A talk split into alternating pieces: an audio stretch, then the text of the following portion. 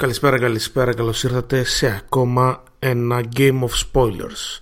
Αυτό είναι το spin-off του Monkey Bros. Show, είμαι το Πώς και σε αυτό το podcast θα μιλήσουμε για το πέμπτο επεισόδιο του Game of Thrones. Ένα βήμα πριν το τέλος, πριν τελειώσουν όλα. Γίνανε διάφορα, διάφορα, διάφορα. Είχαμε πολύ story και λίγο ελάχιστο έως καθόλου character development και αυτό είναι και το μεγαλύτερο πρόβλημα της τελευταίας σεζόν. Πριν ξεκινήσουμε όμως να στείλουμε τα χαιρετίσματά μας και να σας στείλουμε και εσάς να τσεκάρετε το eFantasy και το Mystery Box. Το eFantasy και το Mystery Box είναι η χορηγή μας για αυτό εδώ το run των 6 ε, επεισοδίων που θα κάνουμε για το Game of Thrones έχουμε δώσει μέχρι τώρα ένα διπλό Funko Pop και στο επόμενο επεισόδιο έρχεται εκπληκτικός super διαγωνισμός για όσους γουστάρουν το Game of Thrones. Γιατί αν ακούς αυτό το podcast μάλλον γουστάρεις Game of Thrones. Οπότε τσεκάρε μας έλα στην επόμενη, στο επόμενο επεισόδιο και μόλις τελειώσει θα ξέρεις τι θα κερδίσεις προσφορά από το eFantasy και το mysterybox.gr Let's do it!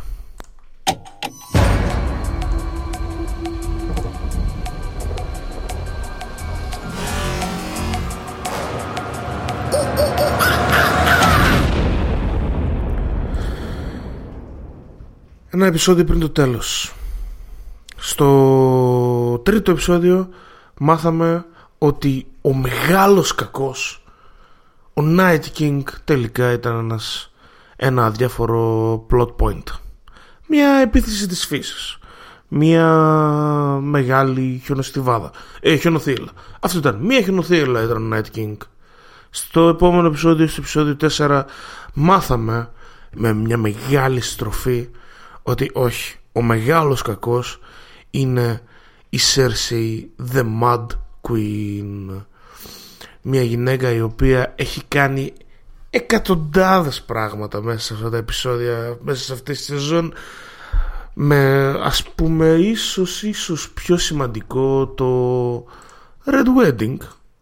Κάτι το οποίο μας το υποσχέθηκαν οι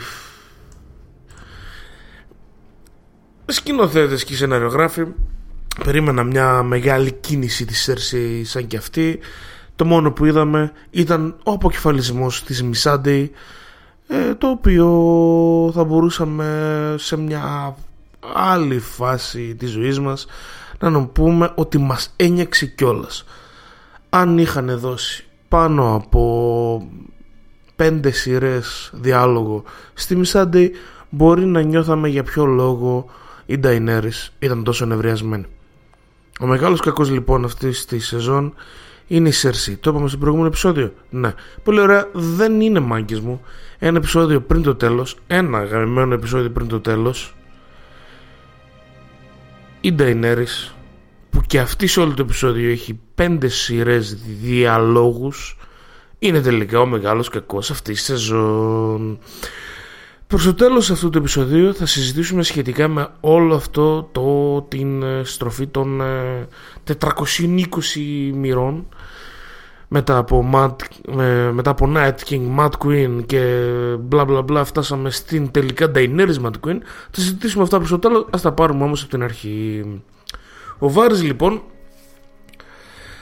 έπαθε αυτό που παθαίνουν όσοι αψηφούν την Daenerys. Ο δράκος του έκανε ένα ντρακάρις, τον έκανε καρβουνάκι και αυτός μας αποχαιρέτησε. Θα πω ότι για αρχή τον είδαμε να το περιμένει. Τον είδαμε να διαβάζει ένα χαρτί και να το καίει. Τον είδαμε να βγάζει τα δαχτυλίδια του και να τα αφήνει μέσα στο ποτήρι, να προετοιμάζεται δηλαδή. Για κάποιο λόγο ακόμα ελπίζω ότι όλα αυτά έχουν κάτι να μας πούν και ότι ο Βάρης δεν ήταν τόσο... Δεν τον... Φέιλαραν τόσο πολύ οι σεναριογράφοι. Ελπίζω ακόμα, αν και τίποτα από αυτή τη σεζόν δεν μου δείχνει ότι νοιάζονται οι σεναριογράφοι και ο Μπένιοφ και ο Βάις για οποιονδήποτε άλλο εκτός από τον Τζον Σνόου. Είμαι πραγματικά πεπεισμένος ότι κάθονται αυτοί οι δυο βλέπουν τον Τζον Σνόου και τον παίζουν. Πραγματικά γουστάρουν μόνο με αυτόν, τίποτα άλλο. Τίποτα απολύτως άλλο. Απολύτως τίποτα άλλο. Ο Βάρης λοιπόν μας αποχαιρετάει με όχι απλά σημαντική κίνηση. Δηλαδή το μόνο που είχε να κάνει ήταν να πιάσει την παραλία τον Τζον, να του πει πέντε λέξεις και να πεθάνει. Αυτό. Αυτό. Really. Σας παρακαλώ στο επόμενο επεισόδιο αυτό το χαρτί που έκαψε να ήταν η τελευταία κίνηση του άρχοντα των αραχνών, των ψιθύρων, των σπουργητιών, δεν θυμάμαι πώς το λέγανε. Please, δηλαδή please. Πάμε κατευθείαν στη μάχη από το προηγούμενο επεισόδιο η φάση μας ήταν για ποιο λόγο η Daenerys δεν κάνει επίθεση με τον Drogon στα πλοία. Δεν υπάρχει κανένας απολύτως λόγος. Δηλαδή, άμα το σκεφτείς, τα πλοία έχουν βαλίστρες. Οι βαλίστρες είναι καλές ακριβώς για αυτό που κάνανε στον ε, Ρέγκαλ. Να τον πετύχουν απροετοίμαστο, να τον δουν να πετάει στην ευθεία, να τον πετύχουν και να πεθάνει. Αυτό το καταλαβαίνω αν και κανείς δεν τους είδε κρυμμένους πίσω από τη γωνία ξέρω εγώ οκ δεν τους είδε ρε φίλε δεν τους είδε ο Δράκος δεν έβλεπε έφαγε 5-6 βέλη και τελείωσε. Από εκεί και πέρα όμως οι βαλίστρες αυτές είναι δύσκολο να τις γεμίσεις δύσκολο να τις γυρίσεις δύσκολο να τις κουνήσεις.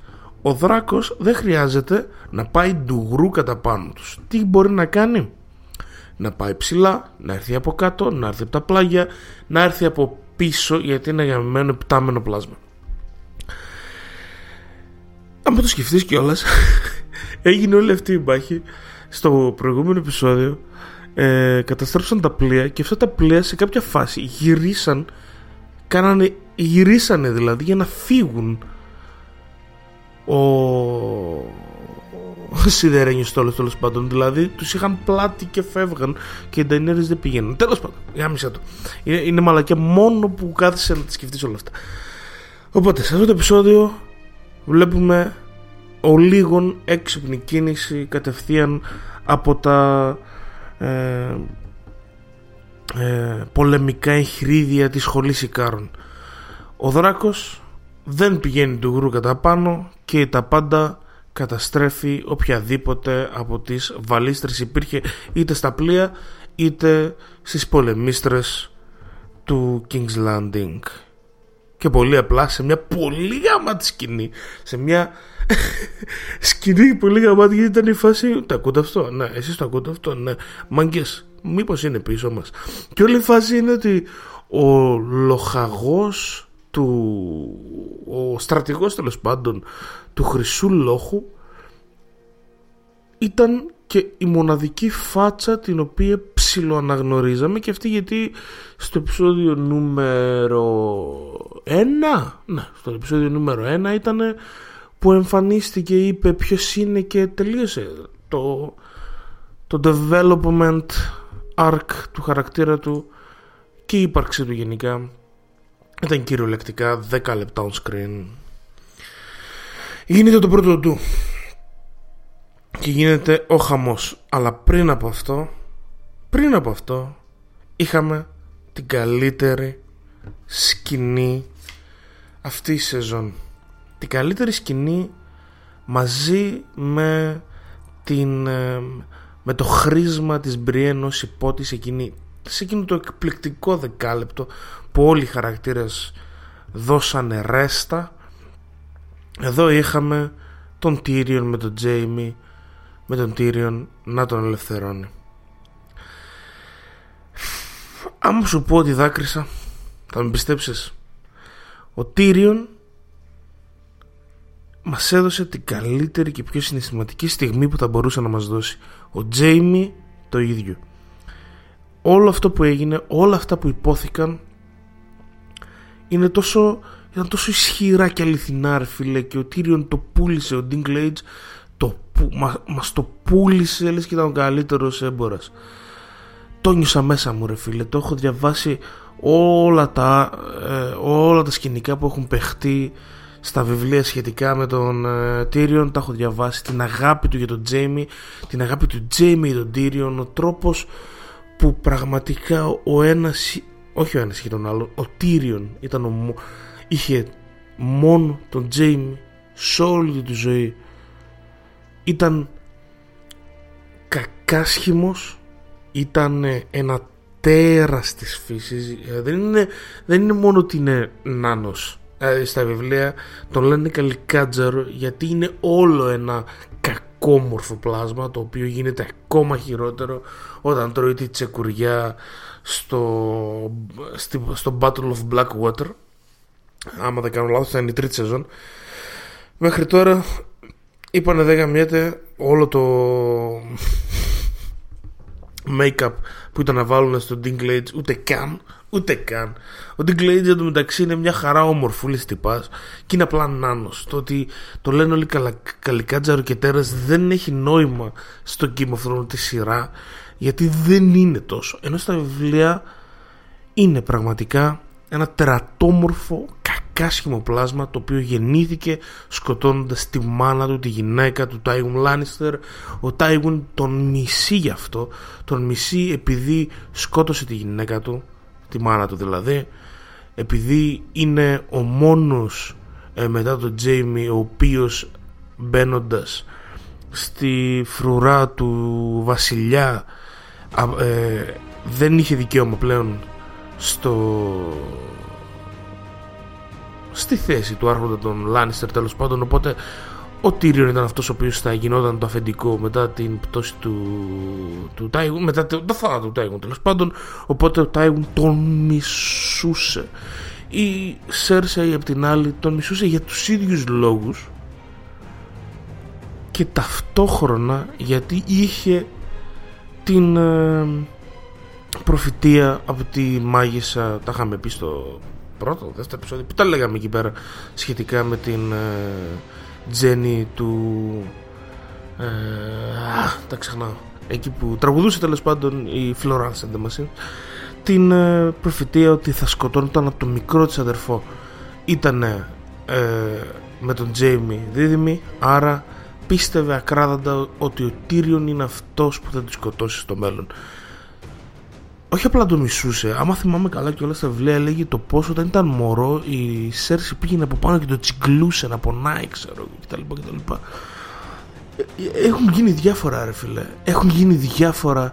Έχει, έχουν γίνει, έχει γίνει όλο το σκηνικό με την ε, η γυναίκα, αν δεν κάνω λάθος, ήταν πόρνητη η, οποία αγάπησε ο Τύριον και όταν το μάθε ε, ο ο Τάιγουν έβαλε όλο το στρατό των Λάνιστερ να τη βιάσουν και να τη σκοτώσουν μπροστά του. Τον μισούσανε τον Τέιριον. Τον μισούσαν όλοι εκτός από τον Τζέιμι. Εκτός από τον Τζέιμι ο, ο οποίος ήταν ο μεγάλος του αδερφός που τον είχε κοντά του ρε φίλε και του δίνε, ήταν ο μόνος που του δίνε λίγη αγάπη. Και εκεί ρε φίλε εκεί μέσα με την ικανότητα των δύο αυτών ηθοποιών και με όλα όσα υπόθηκαν και με τα όλα, και με τα όλα όσα σήμαινε αυτό το πράγμα με έκανε να δακρύσω ρε φίλε.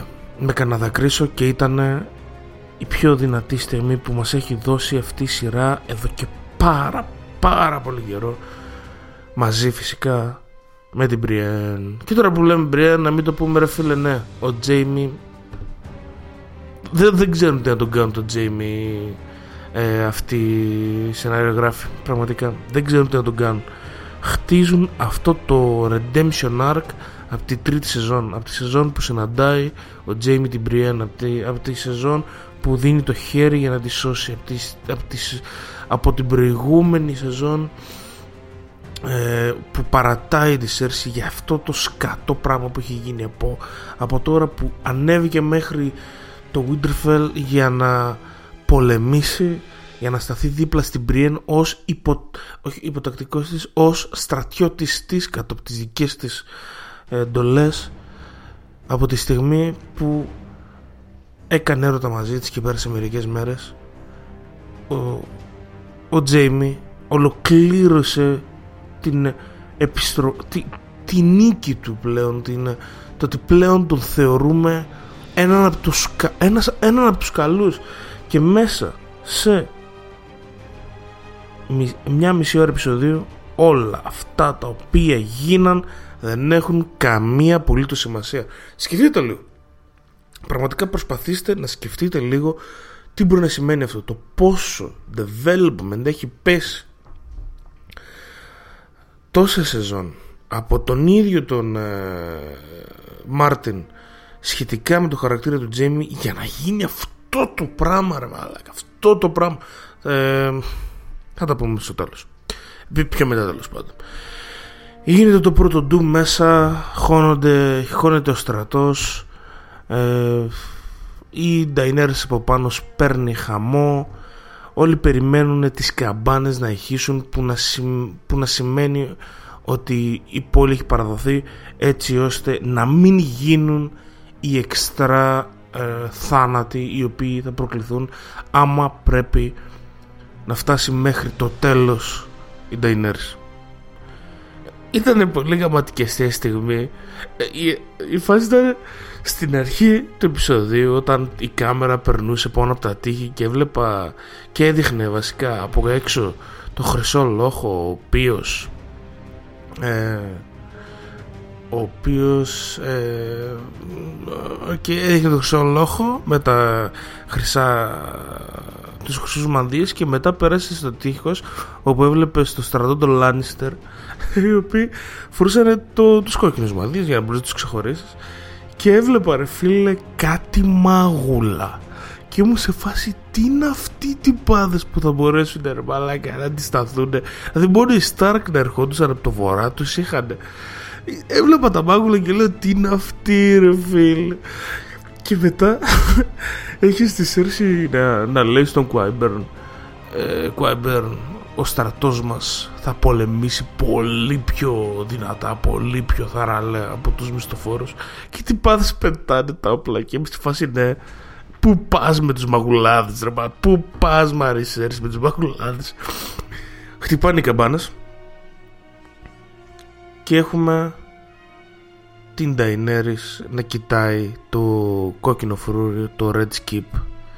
Το Red Skip το οποίο είναι το παλάτι το οποίο χτίσανε τα Targaryen πριν εκατοντάδες χρόνια όταν ε, φτιάξαν στο King's Landing την ε, πρωτεύουσα της αυτοκρατορίας. Και είναι ένα σύμβολο. Το σύμβολο του πόσα πράγματα τις έχουν στερήσει το σύμβολο του πόσο έχει προσπαθήσει και ξαναπροσπαθήσει και ξαναπροσπαθήσει ξεκινώντας από τη χειριστικότητα του αδερφού της στους βιασμούς του Ντρόγκον του, του Ντρόγκο στο πως κατάφερε τον Ντρόγκο στο πως κατάφερε τους το πως έχασε τον Ντρόγκο και είχε τους δράκους γέννησε τους δράκους και είχε τον έναν και τον άλλον και τον παράλληλον όλοι να θέλουν να την ελέγξουν και αυτή να προσπαθεί από τη μία να είναι καλή αλλά από την άλλη να προσπαθεί να πιάσει αυτό που πάντα τις υποσχόντουσαν την, ε, το, το θρόνο αυτό που ήταν πάντα μια εκλεκτή στην ουσία η εκλεκτή. Ήταν η εκλεκτή το πίστευε μέσα της το ματα ματα πίστεψε όταν ξαφνικά δεν κεγόταν και βγήκε με τρεις δράκους μέσα από τη φωτιά. Αποφασίζει να τα κάνει όλα πουτάνα και ξεκινάει. Ταυτοχρόνως όμως έχουμε δύο πραγματάκια τα οποία συμβαίνουν. Απ' τη μία έχουμε το λεγόμενο Clegane Bowl, τη μάχη μεταξύ των δύο Clegane, του Gregor και του αδερφού του, του Hound και όλοι πιστεύω δεν ξέρω αν το πιστεύαν όλοι αλλά αυτό το επεισόδιο λίγο πλασαρίστηκε ως εξής θα πήγαινε όλη η φάση μέχρι τις καμπάνες και μετά θα σταματούσαν.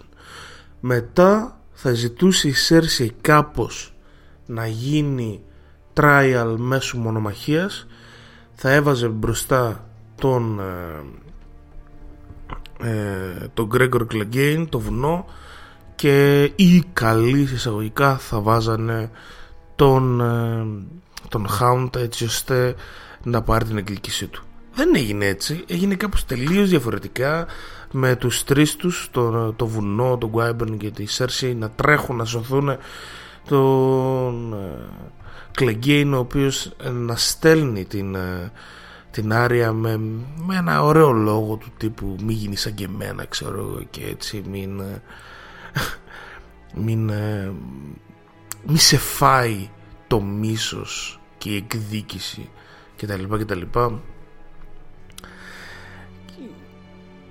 ο Κουάιμπερν ίσως ο αγαπημένος μου θάνατος ήταν αυτός. Θα το πω τώρα. Ο αγαπημένος μου θάνατος ήταν αυτός του Κουάιμπερν ο οποίος πάει να την πει στο δημιούργημά του στο ζόμπι αυτό που έφτιαξε τέλος πάντων το οποίο τόσο καιρό πιστεύαμε ότι μάλλον δεν έχει τη δικιά του θέληση δεν, δεν είναι conscious τέλος πάντων αλλά τελικά είναι, τον πιάνει και τον πετάει και σε μια φάση είδες εκεί πέρα που ήταν τα μυαλά του χειμένα κάτι στις πέτρες. Η Σέρση παίρνει τον πούλο και οι δύο Κλιγκέιν παλεύουν όταν τον είδα να βγάζει τα μάτια του αλνού και ήμουνα τι λες ρε φίλ Go for the head ρε μαλάκα Σαν το Θόρ και εσύ στα χέρια και στα τέτοια Δεν τον είδες πως είναι ο άνθρωπος ρε μαλάκα Ακόμα και ζόμπι να μην ήταν δεν θα ένιωθε τίποτα στα μπράτσα Του του πετάει στο μάτι Δεν νιώθει μία Τον πιάνει και με ένα έτσι slow motion πέφτουν στη φωτιά Εντάξει Συμβολισμούς, συμβολισμούς, συμβολισμούς. OK okay. Ωραίο ήταν ρε φίλε Κόμπλα Έτσι κόμπλα OK okay. Εντάξει μην το σκέφτεσαι. Ο, cool. Ξέρω άμα, αν δεν είχε τόσο cheese μουσική και ε, slow motion θα ήμουν full ευχαριστημένος. Θα ήθελα να τελειώσει αυτή η μάχη με χωρίς, χωρίς όλα αυτά τα γύρω στοιχεία που πρέπει να μας εξηγήσουν τι είναι και τι δεν είναι σημαντικό και ηρωικό τέλος πάντων. Θα έπρεπε να τελειώσει με μπαμπ τέλος αυτό ήταν πάμε παρακάτω γιατί γίνεται της πουτάνας ο Τζέμι με τη Σέρση ο Τζέμι ο οποίος ρε μαλάκα όλη η φάση με τον ε, ήταν για τον Μπέο. Δηλαδή δεν έχει καμία απολύτως αξία. Απολύτως καμία αξία. Δηλαδή σκέψτε το. Πάρ το όλο αυτό το κομμάτι και διαγράψε το.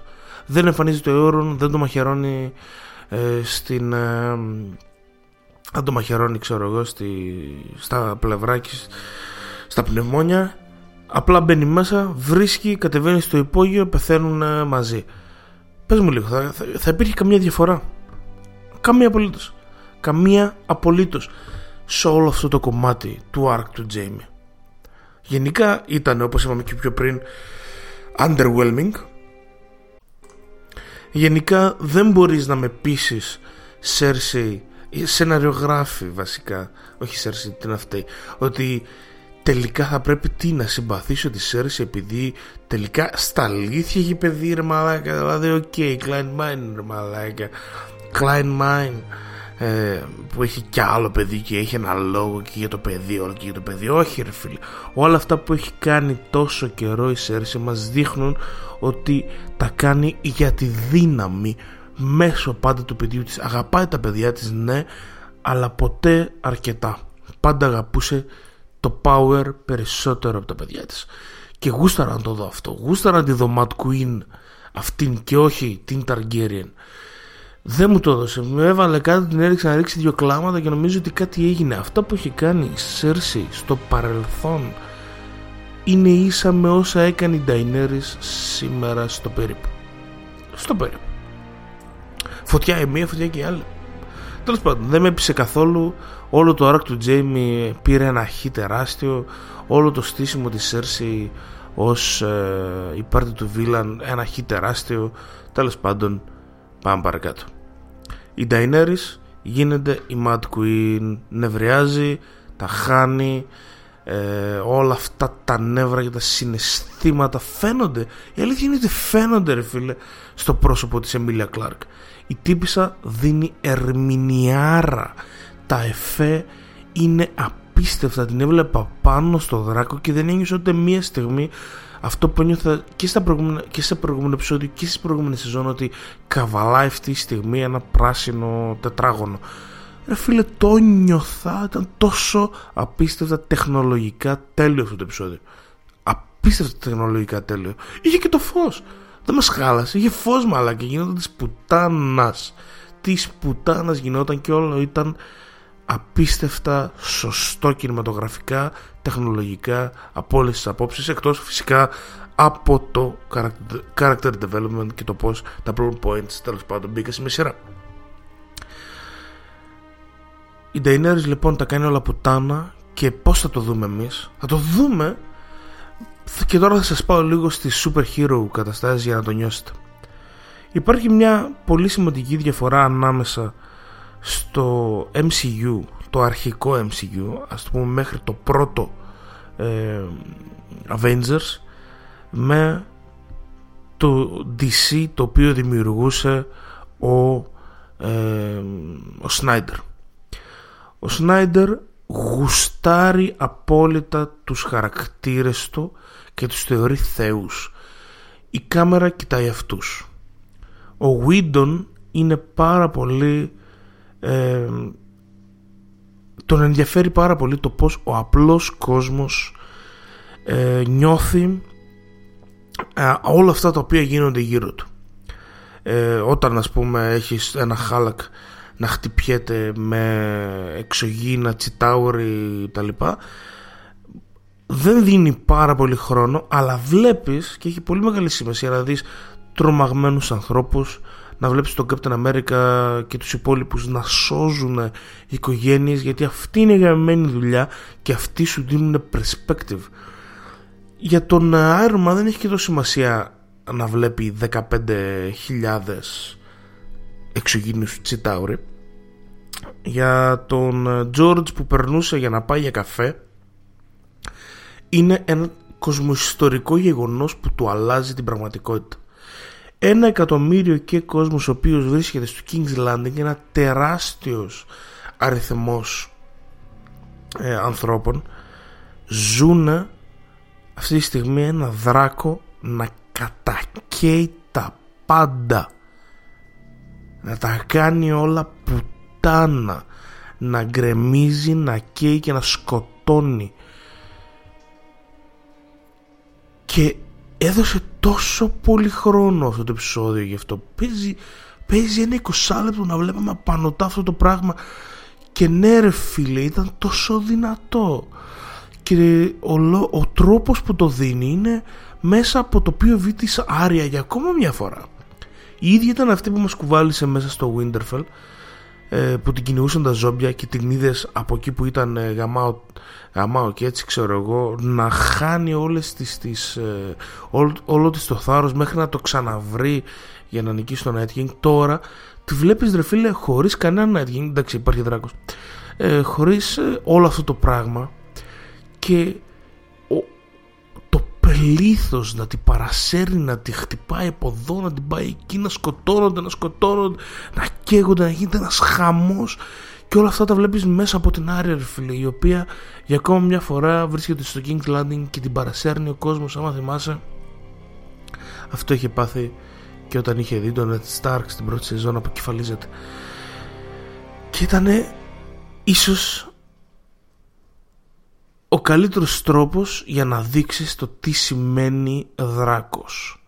Αυτό εδώ το κομμάτι, αυτό το 20 λεπτό που σε λίγο καιρό θα είναι αναβασμένο στο YouTube, ξέρω εγώ, να κάτσεις το δεις ξανά και ξανά, είναι,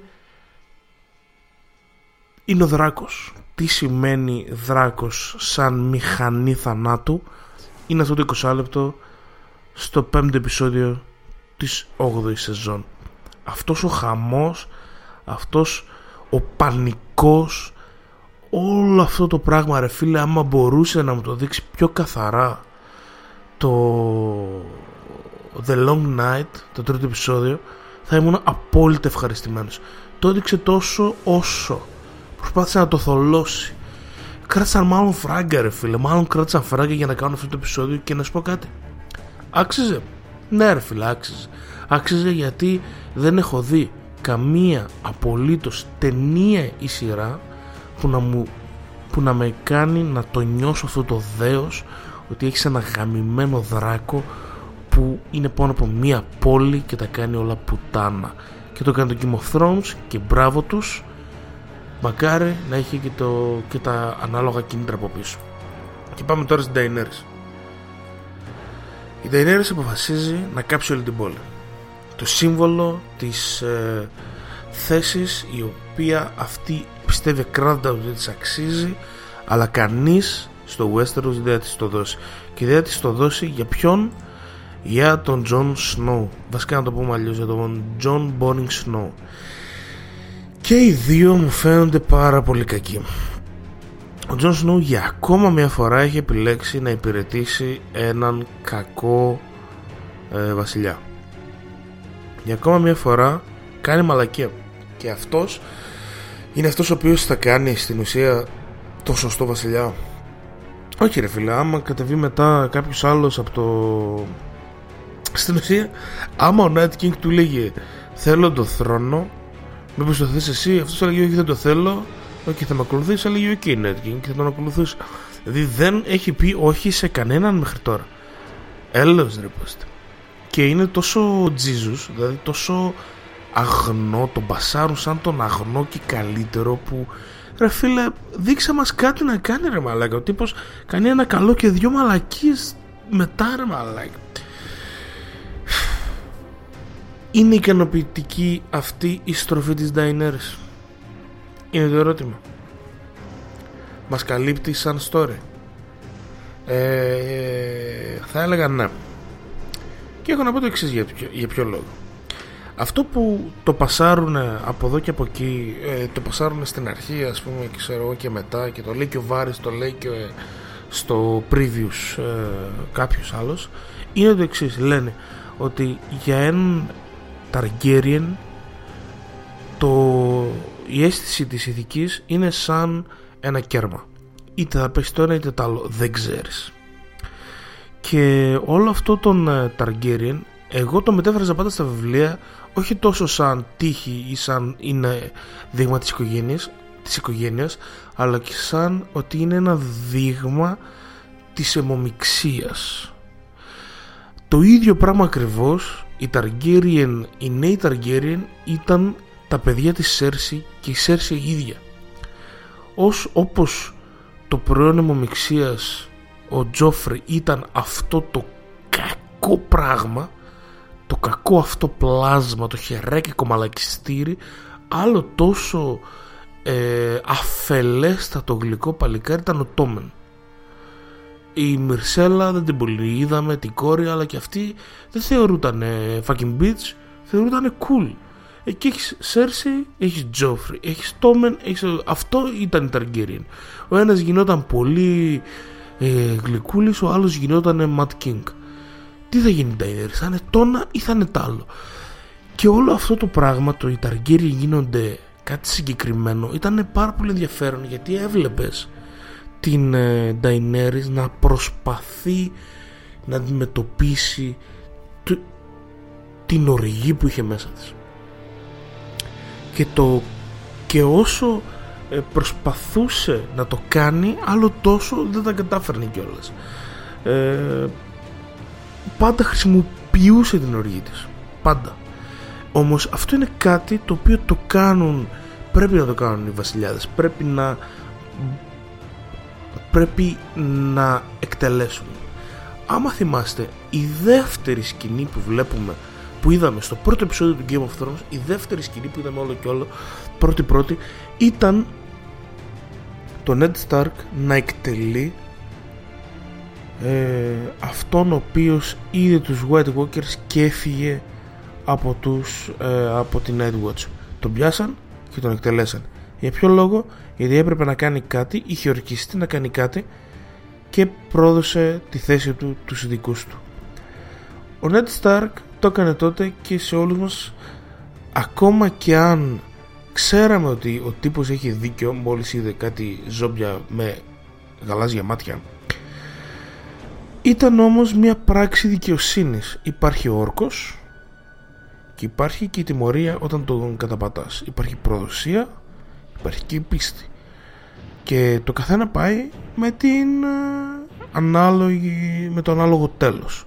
η Daenerys πάντα έδινε το δίκαιο αλλά το έδινε με μια extreme δόση οργής. Και αυτό θα μπορούσε να μεταφραστεί πάρα πολύ όμορφα ως μια γυναίκα η οποία είναι δυνατή τελεία. Ένας βασιλιάς ο οποίος είναι δυνατός τελεία βασικά όχι μια γυναίκα. Είναι δυνατός, έχει την οργή, έχει και την ικανότητα αλλά είναι δίκαιος. Σκότωσε τους ε, ε, σκότωσε αυτούς που είχαν τους σκλάβους πώς λέγεται, τους δουλέμπορους τους έκαψε λίγο παραπάνω ρε φίλε αλλά το αξίζανε. Right, right. Κάπως έτσι λοιπόν. Όλο αυτό που γίνεται τώρα δεν πιστεύεις ότι είναι μία πάρα πολύ αποτομή στροφή σε όλο αυτό το οποίο μας έμαθε ότι είναι η Daenerys σε όλο αυτό που προσπαθούσε να είναι η Daenerys πού είναι η λογική πίσω από τις πράξεις της ναι είναι θυμωμένη γιατί μιλάς για λογική. Πού είναι η γραμμή των πράξεων που μας φέραν σε αυτήν εδώ την κατάσταση; Κανένας δεν έχει πρόβλημα με το να γίνει Daenerys στην ουσία ο υπέρτατος βίλαν αλλά έχουμε ένα επεισόδιο ακόμα ρε φίλε. Έχουμε ένα επεισόδιο ακόμα. Τι μπορεί να γίνει; Το ερώτημα λοιπόν δεν είναι αν αυτή η στροφή είναι ικανοποιητική. Είναι μια χαρά ικανοποιητική. Το έχτισαν όμως σωστά. Και η απάντηση είναι όχι. Η απάντηση είναι όχι για ποιο λόγο. Γιατί αυτό αυτή η σειρά έπρεπε να έχει τρεις σεζόν για το τέλος. Η μία σεζόν να αφιερωθεί στο βορρά και να καταλήξει με τη μάχη με τον Night King. Ολόκληρη σεζόν. 8 επεισόδια. Όταν τελειώσει να έχουμε καταλάβει 5-10 πράγματα για το τι στο Μπούτσο είναι οι White Walkers και να γίνει το τέλος του. Ε, η τελική μάχη και να το χαρούμε. Πρώτη τελευταία σεζόν θα έπρεπε να δούμε αυτό που είδαμε σε, μια, σε δύο επεισόδια. Θα έπρεπε να δούμε τη, τη τελευταία μάχη. Ε, Cersei εναντίον Daenerys σιγά σιγά βήμα βήμα επεισόδιο του επεισόδιο να χτίζεται η στροφή της Daenerys από ε, μια δίκαιη βασίλισσα σε αυτό που είναι αυτή η στιγμή.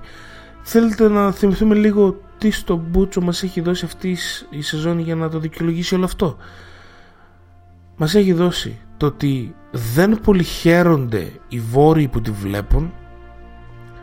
Μας έχει δώσει την Μισάντη η οποία πεθαίνει μας έχει δώσει ότι με, ε, μετά από το ότι πραγματικά καβάλισε τους γαμμένους δράκους της και πήγε στο Winterfell τους, ε, και, τους, και τους βοήθησε και αυτή ε, με τον Τόρμουντ ας πούμε ο οποίος αντί να πει ε, ξέρεις κάτι έχουμε μια τύπισσα εδώ πέρα ξανθιά που καβαλάει δράκους κάθεται και ε, λέει μόνο για τον Τζον Σνόου ξέρω και αυτή την έχουν στο κλάσιμο ότι αυτή, ε, αυτό, αυτό είναι αυτά τα τρία πράγματα.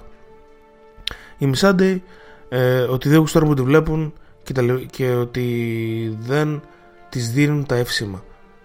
Αυτά τα τρία πράγματα ήταν που έκαναν το κλικ μέσα σε μία σεζόν την Daenerys από μία σκληρή αλλά δίκαιη με πολύ οργή φυσικά αλλά αυτό την έκανε και να είναι ωραία ρε φίλε βασίλισσα σε αυτό το πράγμα που είναι τώρα που ρε μαλάκα είναι σαν τον Darth Vader. Άμα είδατε λίγο από το τρέιλερ ή φοράει τα μαύρα της έχει την κάπα της. Είναι Darth Vader μαλάκα φάση λέω λες και βλέπω το Hitler μαλάκα να κατεβαίνει είναι.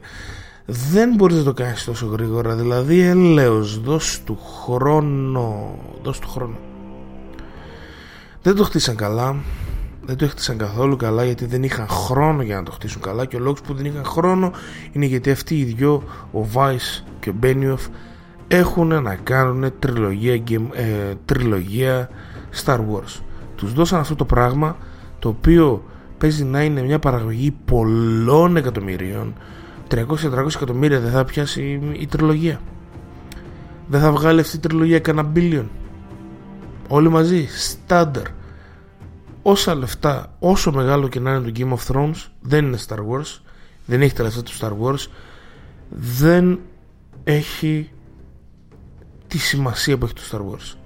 Και αυτοί οι τυπάδες αντί να φύγουν και να το δώσουν κάπου αλλού για να τελειώσει όμορφα και ωραία, τι κάναν, το χαΐπαραν μέχρι το τέρμα, το χαΐπαραν, το χαΐπαραν, το χαΐπαραν και το τελειώσαν με ένα στην ουσία είναι ένα γρήγορο σεξάκι όλο αυτό και το τελειώνουν κάπως εδώ. Ένα γρήγορο σεξ είναι φίλε. Σε βάζει κάτω, σου ρίχνει ένα πούτσο είναι ωραίος αλλά είναι 5 λεπτά. Αυτό είναι. Αυτό είναι η τελευταία σεζόν του Game of Thrones. Γουστάρω one night stand αλλά δεν με ικανοποιεί ρε φίλε. Ήθελα, ήθελα το μασαζάκι μου. Ήθελα τρεις σεζόν από κάποιους άλλους. Έπρεπε να το κάνουν, έπρεπε να το παρατήσουν. Να φύγουν να κάνουν τα δικά τους και να το αφήσουν σε κάποιους άλλους.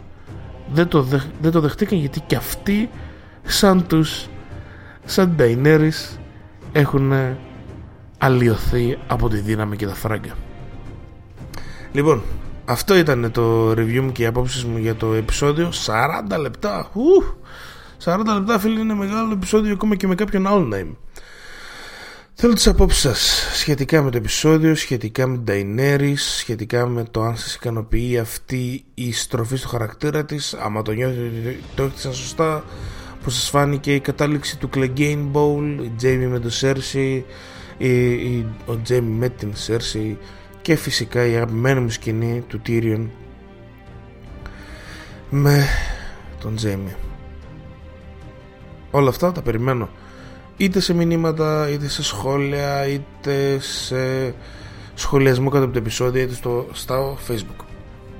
Με τόσο άλλο τα πώς. Τα λέμε την επόμενη εβδομάδα με το τελευταίο επεισόδιο και μπαίνουμε μετά σε ρυθμούς κανονικούς ε, Monkey Bros. Show. Το Mystery Box μας ετοιμάζει καταπληκτικό δώρο για να τελειώνουμε με τον Game of Thrones και να μην ξανασχοληθούμε ποτέ φυσικά μέχρι να βγει το, το βιβλίο το οποίο το περιμένω πως και πως και μέχρι τότε τα λέμε. Έρχεται η Ellie Goulding Ellie Goulding η Ellie Goulding με το Hollow Crown από το δίσκο ε, For the Throne ο οποίος βγήκε πριν από μερικές εβδομάδες για την σεζόν αυτή. Και τα λέμε Hollow Crown. Τι να λέει άραγε για την Daenerys η οποία ετοιμάζεται να κάνει battle προς ε, βορρά ε; Θα έχουμε τη Σάνσα ρε φίλε for the throne ρε μαλάκα. Άντε γεια μαλάκα Άντε γεια. Μόνο, μόνο η Σάνσα μετράει. Τα λέμε μάγκες. Bye.